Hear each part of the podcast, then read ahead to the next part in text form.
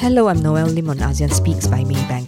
Last Thursday, the Monetary Authority of Singapore, or M A S, tightened monetary policy to contain inflation and ensure medium-term price stability.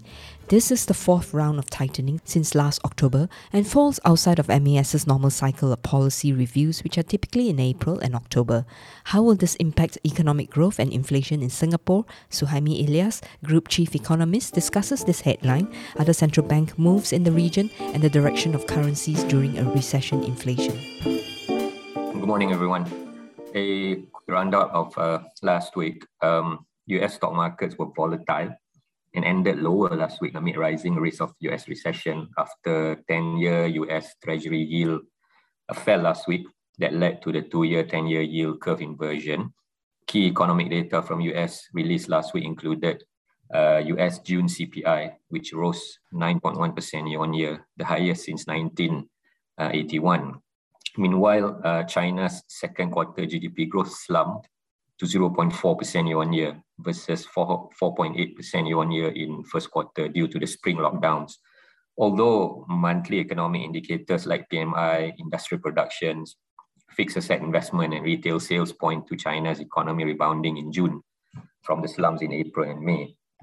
But uh, there are reports of continuing problem in uh, China's uh, property sectors as uh, growing numbers of home buyers refuse to pay mortgages for unfinished homes. Uh, in Europe, stock market and bond yields fell, and euro hit parity against dollar for the first time in two decades as recession worries grew over risk of Russia cutting off gas supplies by not reopening Nord Stream one gas pipeline currently under maintenance. Uh, sentiment were also weighed down by political uncertainties. Uh, U K ruling Conservative Party is going through the internal process of appointing new Prime Minister following Boris Johnson's resignations, and Italy's coalition government collapsed and Prime Minister Mario Draghi resigned. The I M F said it will cut its global growth forecast substantially, and I M F World Economic Outlook update will be out on twenty-sixth of um, July. Uh, over in Japan, Bank of Japan reiterated commitments to ultra-loose monetary policy, saying that it will not hesitate to take additional easing steps. Uh, with B O J's continued dovish stand diverging from the aggressive tightening by the U S Fed, the yen hit a fresh twenty-four-year low last week and ended around one hundred thirty-nine against the U S dollar from uh, one hundred thirty-six in the prior week. Last week also saw a lot of actions by uh, central banks. Uh, Bank of Canada raised interest rate by one hundred basis points. Uh, Monetary Authority of Singapore, M A S, tightened its policy for the fourth time via a second unscheduled review. Uh, Central Banks of Philippines also had unscheduled monetary policy meeting and raised its uh, policy rate by seventy-five basis points. And the likes of Reserve Bank of New Zealand and Bank of Korea raised their rates by fifty basis points. Um, key data and event to watch out this week include inflation numbers for June, Uh, for Eurozone and U K on Tuesday and Wednesday. And we have uh, E C B and Bank Indonesia monetary policy meetings on Thursday and Malaysia's June C P I on Friday. So today we have um, Hak Bin, Sombros and Winston to chat about rates. Adri will share with us her second half twenty twenty-two macro outlook for Indonesia. Andy will go through the latest ASEAN X macro report on F X. We also have Daphne and Sevi to run through uh, Philippines consumer and REIT sector. Hak Bin, uh, we have fourth round and second surprise off-cycle monetary policy tightening by M A S. Can you elaborate on three things? Number one, the details of M A S policy change and how does that compare with the previous tightenings?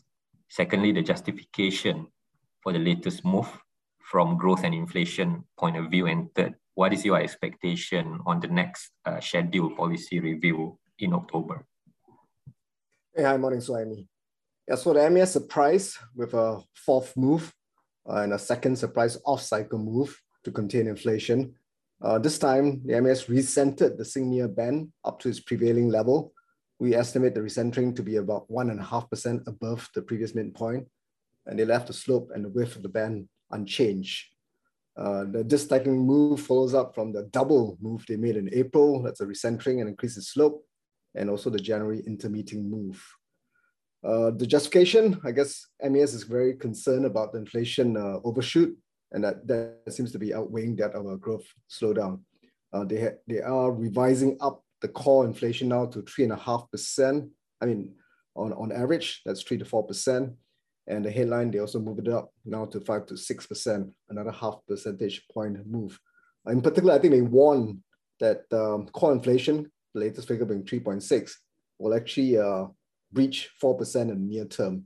So I guess we'll watch out for that when June and July figures uh, comes up.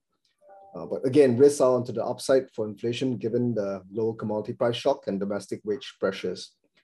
On the growth side, growth is um, you know, holding up fairly well in the second quarter, four point eight percent, though on a Q on Q basis, it is zero.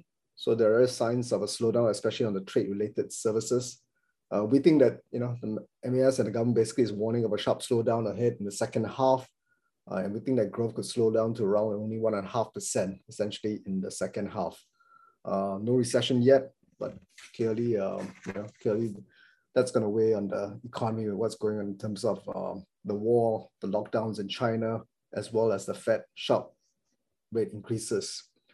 In terms of the next uh, meeting, uh, the next uh, meeting will be in October. We're expecting actually M A S to maintain the current stance uh, unless core inflation really surprises on our upside again, but we think that's unlikely. Uh, in part because commodity prices have been falling. If you look at the U N food price index, it's actually fallen to a four-month low on recession fears. Oil prices are also down some eighteen percent from their peaks. Um, the only uh, upside, I think, is really about the tight labor market, uh, the concerns that the wages are going to you know, stay high. Uh, last wage growth figure in uh, for Singapore in the first quarter was actually seven percent. So I think uh, the guidance is probably about six percent wage growth for this year. Uh, domestically, um, there are all sorts of institutional changes as well. Bear in mind that Singapore will be introducing some kind of a local um, qualifying wages of de facto minimum wage uh, come September for the lower income workers. And they'll also be expanding the progressive wage model, which is like a tiering of a minimum wage for the retail sector in September as well. And that's probably going to keep the labor, the, the wage cost pressures pretty high. Thanks, um, Hak Bin. Uh, let's move on to Sombros. Um, B S P also had unscheduled uh, monetary policy meeting uh, that concluded with a surprise seventy-five basis point interest rate hike after the earlier two rounds of twenty-five basis point hike. Uh, what causes B S P to accelerate the pace of its rate hike? Where do you see uh, Philippines benchmark interest rate will be by end of the year? Hi, morning, Suhaimi. Morning, uh, everyone. Yeah, B S P uh, on last Thursday, unexpectedly uh, in an unscheduled meeting, uh, raised the policy interest rates by seventy-five basis points. It's currently at uh, three point two five percent. Uh, this is the third rate hike uh, so far this year, with total one hundred, one hundred twenty-five basis point rate hike. Uh, the biggest uh, since the fifty basis point rate hike uh, each in August and September uh, in twenty eighteen. Uh, just to highlight uh, two things from the uh, B S P's monetary policy statement. I, I, the first thing is the uh, B S P is looking at uh, the economy now is on a strong footing. So that's why are, they are looking at uh, the economy to be able to absorb uh, the latest interest rate hike. Uh, already in the first quarter this year, the economy expanded eight point three percent. Uh, unemployment rate for the first five months was already at six point one percent, improvement from the seven point eight percent uh, uh, average last year. And P M I manufacturing is already uh, staying above fifty since uh, September last year. It's currently at fifty-three point eight uh, in June. And on top of that, we also have the loan growth, uh, very healthy loan growth at ten point four percent in May. That makes the first five months Uh, loan growth of nine point one percent average uh, for the period. So that's the first thing. The second thing is uh, on inflation expectations. Uh, B S P also uh, uh, emphasizes on the uh, importance of to manage uh, inflation expectation, especially to the anchoring uh, the inflation expectations. And on top of that, we also have uh, the output gap, which is already balanced in the first quarter. Then B S P expect this to be neutral in, in the coming uh, months. And also B S P, uh, on top of the uh, monetary policy adjustment, they, they continue to support uh, the non-monetary measures by the government, to especially to address the supply side uh, issues.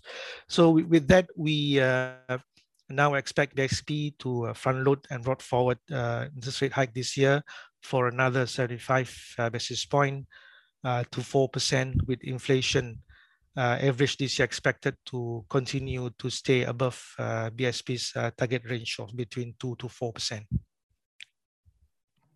I guess a concern for B S P also is Philippines peso, which I think have dropped like ten percent against dollar uh, year to date. But um, Sombros, B S P has been very candid about signaling rate hikes. So what's the latest guidance by the central bank? Yeah, B S P has been saying that uh, any uh, further uh, adjustment in their policy interest rates is going to be data dependent and going to be data driven. But actually, uh, at the early of uh, this month, uh, the new governor Medalla did say that uh, B S P is not ruling out uh, to push up the uh, policy interest rate to four percent by the end of this year. So that's that's sort of uh, the view taken by B S P. All right, thanks. Um, still on rates, Winston. We know with continued strong job reports and U S monthly inflation rate surprising on the upside in the past four months, I mean, which also saw Fed ratcheting up its rate hike quantum from twenty-five bips in March to fifty bips in May and seventy-five bips in June. So what's the current expectation on the size of Fed fund rate hike at the upcoming uh, F O M C meeting? Uh, I think that's going to happen on twenty-sixth, twenty-seventh July. And secondly, how do you see Fed fund rate hike path shaping for the rest of the year, and what would be the, would be the impact uh, to the bond market, especially U S Treasury and M G S? Hi, morning, Suhaimi. For the F O M C meeting later this month, I think it is going to be at least seventy-five bips. As we know, the Fed started the rate tightening cycle late in this cycle, and this have, has put them in a very difficult position for having to tighten more aggressively than they should. Um, but they need to be careful of not overdoing it. Um, currently, inflation is uh, too high in the U S, and the labor market condition is still tight. So I think they will likely have to go with a minimum of seventy-five bips later this month, if not more. At one point, the market was actually betting on a larger one hundred bip hike, pricing in almost seventy-five percent probability at the peak, but now it has fallen back to about twenty percent probability for a one hundred bip hike, because some of the more, uh, more hawkish F O M C members like Chris Waller and James Bullard uh, indicated that they prefer a seventy-five bip hike instead. Uh, in terms of the um, outlook on bonds, U S Treasuries and Malaysia M G S, I think the key theme on bond yield, whether it goes higher or lower, uh, is still going to be a balance of risk between inflation and recession. And we still think the market is overpricing inflation fear while underpricing U S recession risk, as what we have been arguing over the past uh, one to two months. And what I find last week, uh, market movement on bond yield was interesting. For example, the Bank of Canada hiked rate by one hundred bips, uh, even more aggressive than what the consensus expect. But the sovereign yield of Canada actually dropped and the curve moved flattened. Also, the U S C P I number was very high, higher than consensus, but the ten-year U S yield actually fell fifteen bips and long duration rally. And I think what this is telling us is uh, the market is finally taking a more balanced view between inflation fear and recession risk. The Fed can hike Fed funds rate still all the way to four percent if they want to, but it doesn't mean the ten-year yield will have to go to four percent, and I think uh, it should be much lower than that, because a more aggressive Fed will only deepen the yield curve inversion. Um, we see the currently strong U S labor market condition as a sign of late cycle rather than strength. Uh, in the past seven to eight uh, U S economic cycles since the nineteen sixties, U S unemployment rate reached the lowest point in the cycle, on average about twelve months, less than twelve months before the start of next recession. So in short, we are still mildly bullish on both uh, U S Treasuries and Malaysia M G S. I think investors should position for a compressed cycle, a shorter cycle, and we forecast ten-year U S yield will fall to two point five percent by the end of twenty twenty-two, and also ten-year M G S to fall to three point seven five by the end of twenty twenty-two. But I have to say, these are non-consensus views. Uh, Winston, uh, we will get back to you on uh, your forecast on U S ten-year Treasury yield and M G S ten-year yield later. Um, Juye, uh, you wrote a mid-year outlook on, on Indonesian economy. Uh, what are the key highlights and takeaways from your uh, latest assessments on Indonesia's macro, including your view on Bank Indonesia's monetary policy outlook, as you know, B I has been holding back from tightening, unlike its peers in Singapore, Malaysia, and uh, Indonesia. Uh, sorry, Good morning. Yeah, morning everyone. Uh, so I, I think to highlight three key takeaways from the report. Uh, firstly, on the G D P growth forecast, uh, we maintain twenty twenty-two forecast at five point one percent. Uh, domestic demand is extending its robust recovery. Uh, consumer confidence in Indonesia has soared to a new record high in May and June. Uh, car sales and property transactions have benefited from the government's COVID stimulus measures, but this may ease in the second half when some of the incentives expire. Uh, visitor arrivals rose to one hundred eighty-four thousand in May. That's around a quarter of pre-pandemic levels uh, with the relaxation of borders. And also on the investment front, both domestic and foreign investment realization are surging. Uh, secondly, on our inflation and policy rate outlook, Uh, we raised our average headline C P I forecast for this year slightly to three point nine percent uh, from the previous three point seven. Uh, this is to account for higher food prices and further hikes in unsubsidized fuel and L P G prices. Uh, headline C P I is expected to rise to around four point seven percent in the second half of the year uh, compared to the three percent in the first half. Uh, as you mentioned, B I is among the few remaining central banks yet to tighten, uh, but we expect uh, seventy-five bips in the second half, uh, probably in August or September uh, for the first hike, rather than the upcoming meeting this Thursday, uh, to contain core inflation and to support the rupiah. I, I just want to highlight here that uh, a risk of a sharp fuel price hike remains if global oil price stays elevated in the second half of the year. Uh, recall that Indonesia had added uh, almost two percent of G D P worth of energy subsidies for this year.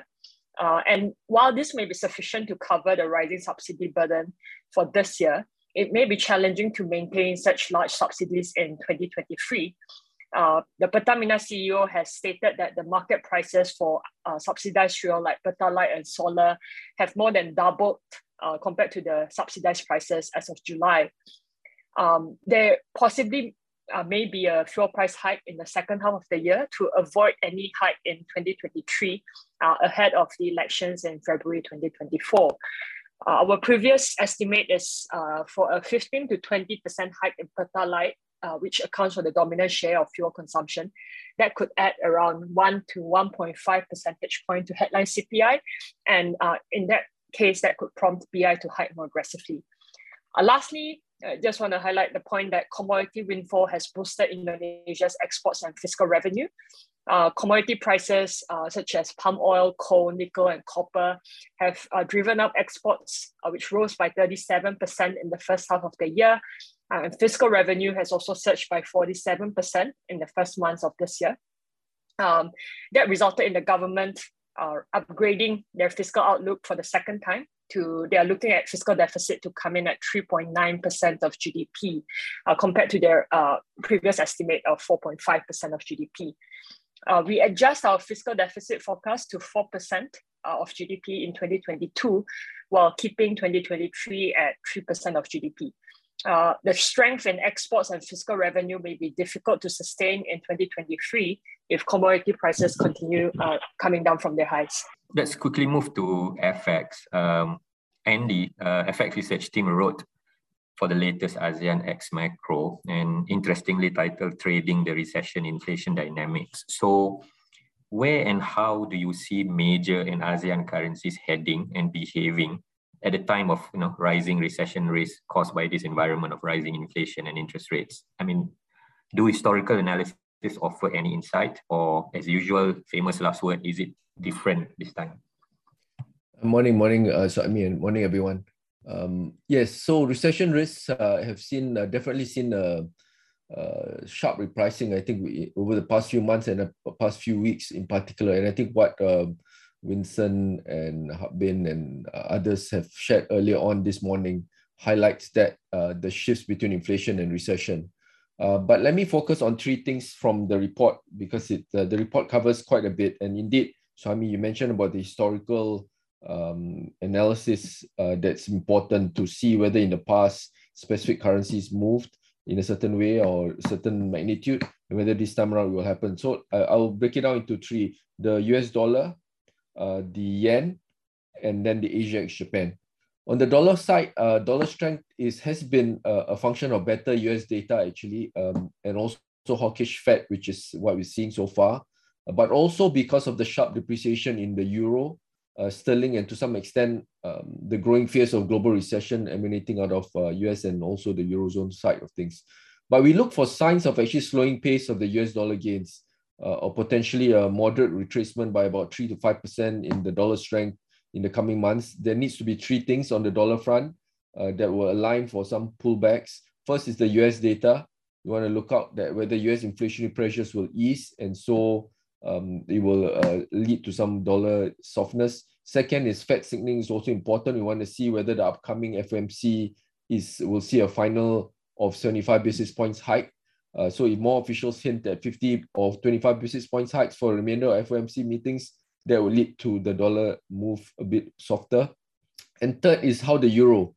So um, another major to look out for, how it copes is uh, important. Uh, whether the euro depreciation will be largely driven by markets uh, and doubts about E C B's anti-fragmentation rule, and the upcoming E C B meeting this week uh, will be critical on several fronts, whether it moves twenty-five basis points, the anti-fragmentation. So our view is on the dollar front, dollar positioning is on a near multi-year high, and we probably might start to see some gradual unwinding towards the end of the year. Historical price action suggests that um, further unwinding in dollar longs uh, could see uh, D X Y or dollar index price action actually play a bit of a catch down. So that's on the dollar front. Second is on the yen. Uh, typically, uh, there is a slight difference here with uh, historical moves. Typically uh, appreciates, uh, the yen typically appreciates during past periods of um, Uh, sort of recession or uh, worse, uh, worries of recession or crisis. S and P five hundred sell-offs would be a proxy. Um, but the current episode is a bit rare, as yen uh, was the biggest loser. It moved about eighteen percent. Uh, the unusual occurrence was due to probably the sharp uh, widening in the yield differentials relative to the yen, and B O J stuck to a accommodative policy. But uh, I think most central banks, including the Fed, also dramatically stepped up the pace of the policy tightening. So we think that the pace of uh, yen depreciation could actually slow if indeed uh, growth scares uh, materializes into growth downturns or recessions, because I think yen would tend to see some safe haven moves uh, into the yen front. So our view is on take on that front on the yen, uh, which have defied safe haven characteristic. It could, as it was also more than uh, what we expected, but we think that there could be some um, you know, Um, movements into the yen as the short positions are starting to see gradual unwinding. Lastly, uh, the current episode, uh, Asia ex-Japan sell-off is still ongoing, we think, uh, as we speak. If you look at historical, the sell-off um, usually depreciates by about three to thirteen percent on average during uh, periods of sell-offs.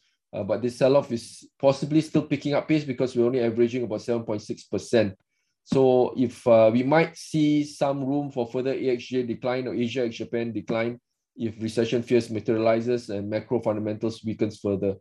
So on, in summary, uh, we think that uh, in light of the recession fears materializing, historical uh, uh, sort of analysis or background actually provides some elements, but there's some slight differences. Our view is yen weakness could reverse as yield differentials narrow at some point. The bearish bias could still persist in pro-cyclical F X, including Korean won, Thai baht, and Taiwan dollar.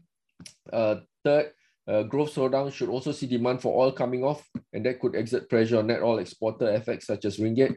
And finally, Sing dollar could still uh, see a bit, uh, stay a better bit because of the recent move and expectations of appreciation relative to other Asian F X. Suhaimi, that's all. Thanks. Thanks, Andy. Um, let's move to uh, Philippines, and uh, this time more on the sectors and stocks.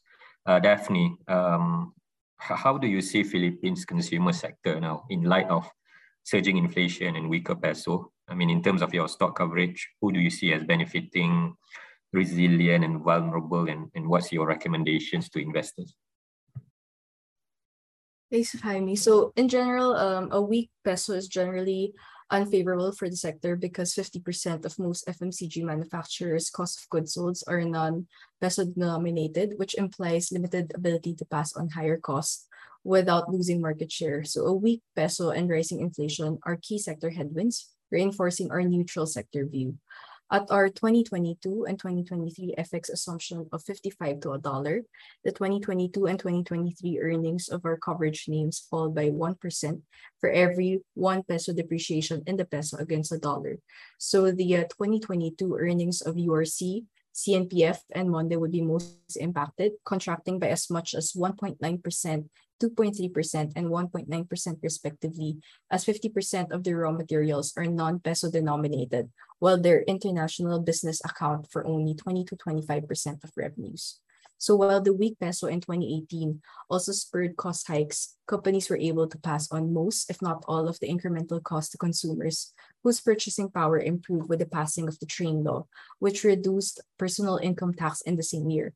This will not be the case in twenty twenty-two and twenty twenty-three, as household comes, uh, as household incomes remain constrained coming off the pandemic. And the government is proposing further reductions in the personal income tax to be deferred. So given this, we recommend positioning in consumer companies with strong ability to pass on higher costs, such as D N L, and to some extent, pure gold and R H I. Thanks, Daphne. Um, every another sector that I suppose is kind of um, sensitive to uh, interest rates would be Philippines REITs. Now, following B S P recent rate hike that accelerated last week, and given the B S P rate outlook for the rest of the year, what's the impact to Philippines REIT sector and implication on your sector view and recommendations? Good morning. I think we can look at it in two ways. The first is in terms of the P and L or the earnings. The REIT sector is fairly under-leveraged with the average net gearing at zero point two times. Uh, if you take it as a percentage of the posted property value, it's about eleven percent. So the impact of a one hundred bips increase in the effective interest rates of the REITs results in only a one to three percent uh, decrease in our earnings estimates. Now, if we adjust our risk-free rate estimate, which we have at four percent, then adding one hundred bips to the risk-free rate while keeping the market risk premium constant um, leads to about an eight to nine percent decline in our, in our target price. That said, there's some resilience as far as the earnings. We're still positive on, on that basis. We think that um, there's little refinancing risk because most of the debt maturities are still beyond twenty twenty-three. And then there's the optionality provided by equity funding, specifically via property for share swap. At the same time, there's the upside risk, or that I would say tangible upside risk from asset infusions, as only twenty to twenty-five percent of the parent company's portfolio, uh, commercial portfolios have been infused into the REITs. Overall, we're still positive on the sector. Yeah, thanks, uh, Sevi. Um, let's move to cheating. Um, cheating C P O price have corrected significantly. Um, couple of things. Uh, first, can you update on the salient price and market moving developments, as well as any policy events that happen or are coming? And um, what is your advice to investors when it comes to you know uh, regional plantations? Morning, Suhaimi. So the market has been pretty bearish the last month uh, as C P O price has fallen about forty percent from around six thousand ringgit per ton just a month ago to right now uh, three thousand five hundred sixty ringgit per ton last Friday. Besides expectations of favorable uh, yield following good oil seeds planting progress in the Northern Hemisphere and further hike in uh, U S Fed rates to tame inflation, the other key factors that has been dragging down C P O price of late has been the bloated palm oil inventories in Indonesia that has piled up since uh, Indonesia imposed a three-week export ban in May and other measures to restrict exports uh, since then. Indonesia's bloated stockpile is estimated to be above eight point five million tonnes, uh, double the usual three to four million tonne stockpile. So after months of trying to bring down domestic C P O price in Indonesia, to provide affordable cooking oil to the masses, the government is now rolling out measures to boost the demand of palm oil as prices have hit recent lows. Over the past three weeks, the Indonesian government announced three key measures aimed at boosting demand and exports. Firstly, the Indonesian government lifted its domestic versus export ratio from one to five to one to seven ratio effective first of July. This simply means exporters can now export palm oil at a rate of seven times their domestic sales, or better known as the domestic market obligation. Secondly, the Indonesian government plans to implement B thirty-five biodiesel plan uh, starting twentieth of July. Currently, it's B thirty. Uh, this, if it happens, translates to additional zero point one five million tonnes of C P O usage a month by our estimate. Last but not least, over the weekend, Uh, just this weekend, the Indonesian government announced a temporary waiver of export levy from fifteenth of July to thirty-first of August. The export levy is now cut to zero for C P O from two hundred U S dollar per ton uh, starting fifteenth of July. Uh, it is important to note that the export duty remains in force, which is at two hundred eighty-eight dollars per ton. Uh, nonetheless, with the export levy waiver, the export tax have been immediately reduced from four hundred eighty-eight to two hundred eighty-eight right now, or about two hundred ringgit for the month of, uh, sorry, two hundred U S dollar per ton for the month of July. While these measures will bring Indonesia's total stockpile, will help to reduce Indonesia's stockpile, sorry, we believe it may still take at least two months for inventories to normalize, as Indonesia is now entering its uh, seasonal peak production cycle in second half. Uh, as long as the market believes Indonesia continues to have bloated stockpile, it will continue to weigh down on global C P O price. Hence, C P O price is likely to stay low in third quarter of this year before recovering towards fourth quarter and into the first quarter of next year when the industry enters into seasonal low uh, output cycle. In the meantime, all eyes will be on the weather condition and crop development in the Northern Hemisphere, especially in the month of July and August, and a fresh guidance by the U S Fed later this month for new price direction. For now, uh, we expect, as we expect C P O price in second half to trend lower half and half, our preferred picks are integrated players uh, with relatively low cost of production, such as I O I and K L K, as they typically exhibit greater earnings resilience compared to pure growers, given the latter's uh, earnings are more sensitive to C P O price movement. Hence, our regional preferred picks are K L K and I O I. Uh, our C P O A S P forecast still unchanged for this year, next year? Yeah, it's still unchanged. It's on track to be three, to, to average five thousand ringgit per ton this year and next year at three thousand four hundred ringgit per ton. All right, thanks. Um, so we're slightly overrun, uh, so that's a wrap for today, and uh, have a good week ahead. As always, get specific advice from your trading rep and download our reports from the Maybank Trade app. Also follow us on Spotify and Apple Podcasts to get immediate updates. Have a good week ahead. I'm Noelle Lim on ASEAN Speaks by Maybank.